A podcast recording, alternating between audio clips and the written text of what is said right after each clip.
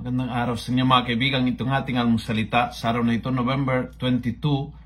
Ang ebanghelyo natin ay Luke 19:11 to 28. At ito ay isang isa pang version ng ebanghelyo noon linggo, yung isang uh, may-ari ng ng property na umalis at iniwan uh, pinakatiwalang kanyang property sa mga alipin at uh, sinisingil sa kanyang pagbalik.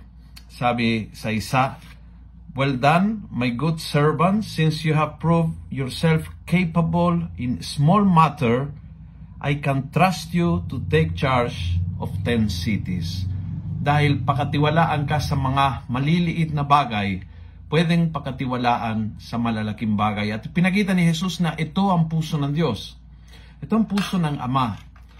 Uh, try muna ng biyaya ng talento, ng talino, ng yaman, ng kapasidad, ng kakayahan, ng pakakataon, ng mga katangian magaganda, ng mga opportunities sa ating buhay. Tinatry tayo at nakikita kung tayo ay mahusay, magaling, mag-alaga, marunong magpagyaman ng biyayang ibinigay, kung kaya nating ingatan, kung kaya nating pagyamanin, kung kaya nating uh, lagyan ng puso doon sa uh, sa pagmumultiply ng kayamanan at kapag nakita ng Diyos na tapat ka sa maliliit na bagay, ibibigay ng malalaking bagay.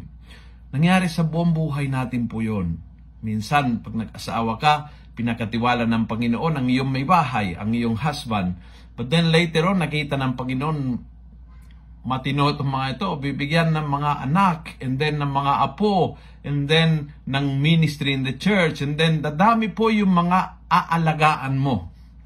Minsan ganyan sa kayamanan, nagsimula sa maliit na negosyo, puhunan ang biyaya ng Diyos, and then pinagyaman mo, so nakita ng Panginoon, He will bless you, and so lalaki, uunlad, mag-open ng branches, etc., etc. Ganon din ang kalusugan, ganon din ang bawat aspeto ng buhay natin na bigay ng Diyos He will see if you take care. And if you take care, more is coming your way. Yun po ang uh, ipinakita ng talinghaga ng araw na ito, nung nakaraan linggo at ng maraming pahina ng Ebanghelyo. Kung gusto mo ang video ito, pass it on.